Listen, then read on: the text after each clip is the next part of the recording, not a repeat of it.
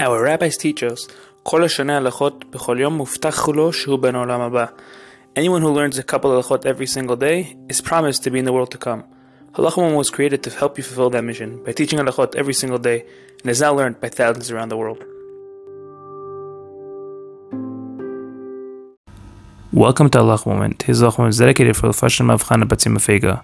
May Kadosh Baruch Hu grant there with the Fashima Bekov Amen. Today we continue to discuss the Lachot Today's question is, why do we recite the Berchav Shehecheyanu on new fruits? And what fruits and vegetables does one recite the Shehecheyanu on? Chazal enacted the Berchav Shehecheyanu upon eating new fruits and vegetables because it brings a person to happiness, and one should praise Hashem for the opportunity. Some say, even if one doesn't feel happy about eating a new fruit, one should still make the Berachah, as we assume that one's happy inside, even if it doesn't express it externally. Many poskim write that one shouldn't recite Shehecheyanu if one doesn't enjoy the new fruit.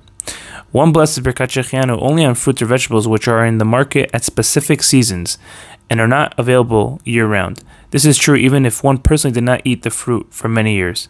Similarly, if a tree has two new seasons annually, one should make a Shehecheyanu once a year because of the concept of Safek Berachot Lehakel, which means when in doubt, you don't make another bracha. If the tree produces new fruit three or four times a year, one should not make a bracha Shehecheyanu on its fruit at all. Have a great day.